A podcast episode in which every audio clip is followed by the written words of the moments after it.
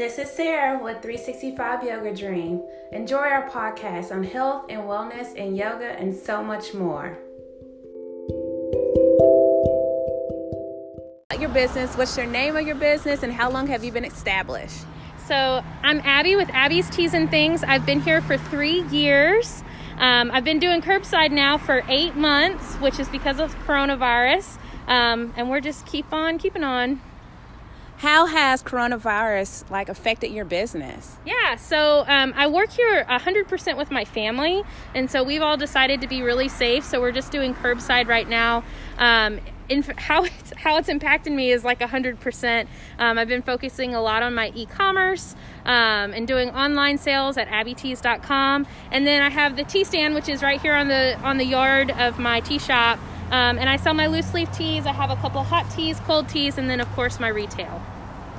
So why is tea good for this winter weather that we're about to embark on. Yeah. Well, tea's always good year round, but especially in the cold months because hot tea, there's nothing like having a cozy little cup of tea next to the fire um, or waking up with one. Um, it's also really good for self care. You know, the preparation of tea takes time, um, and so that that helps you stop and slow down and actually pay attention to what you're doing, which kind of gives you an extra sense of mindfulness, especially in such a crazy year when mindfulness is so yeah. important. Yeah, totally. Um, so can you tell us what's your best selling tea?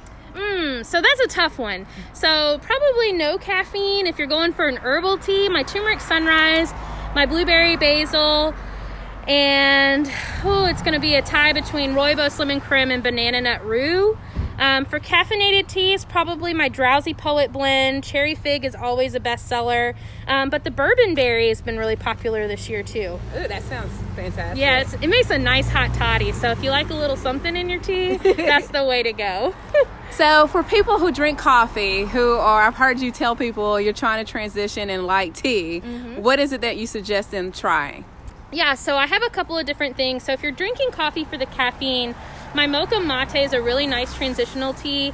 Um, so it's yerba mate, which is highly caffeinated. Yerba mate is a South American um, plant and basically, um, you're going to get that same buzz that you'll get from a cup of coffee, but it'll last a little bit longer in the day without the same crash that you get from a cup of coffee. Um, the mocha mate is blended with cocoa nibs. Mm. It also mm. has some black tea in there, so it kind of gives you a nice, rich cup of tea. A cup of tea that you can add milk to. Oh, so if you're trying to make a latte or something like that, mm-hmm. that's a really nice transitional one. Um, but also the Colonial Duchess, that's a Earl Grey. It's a jasmine Earl Grey blend.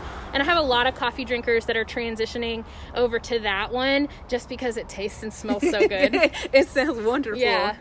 So, what's it like having a woman owned business? Well, what's it like to have a woman owned business? I don't even know how to answer that.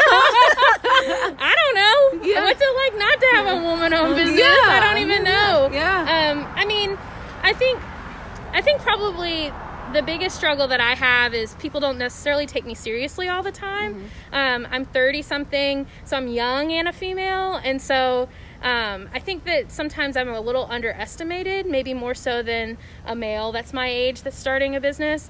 But at the same time, I don't even pay attention to that mess because, mm-hmm. like, my hustle's strong. That's right. yes. yeah. So, what is it that you want people to know about why they should come see you out here? Because you're working hard. I love your tea. The community loves your tea. But what is something you want them to know why they should try Abby's teas and things? I guess the biggest reason why you should try my teas is because they're good. I mean, I could probably lean into the women-owned thing. I could lean into the coronavirus thing. But the thing is, is I've been established for three years. So before coronavirus ever came around, my teas were still just as good.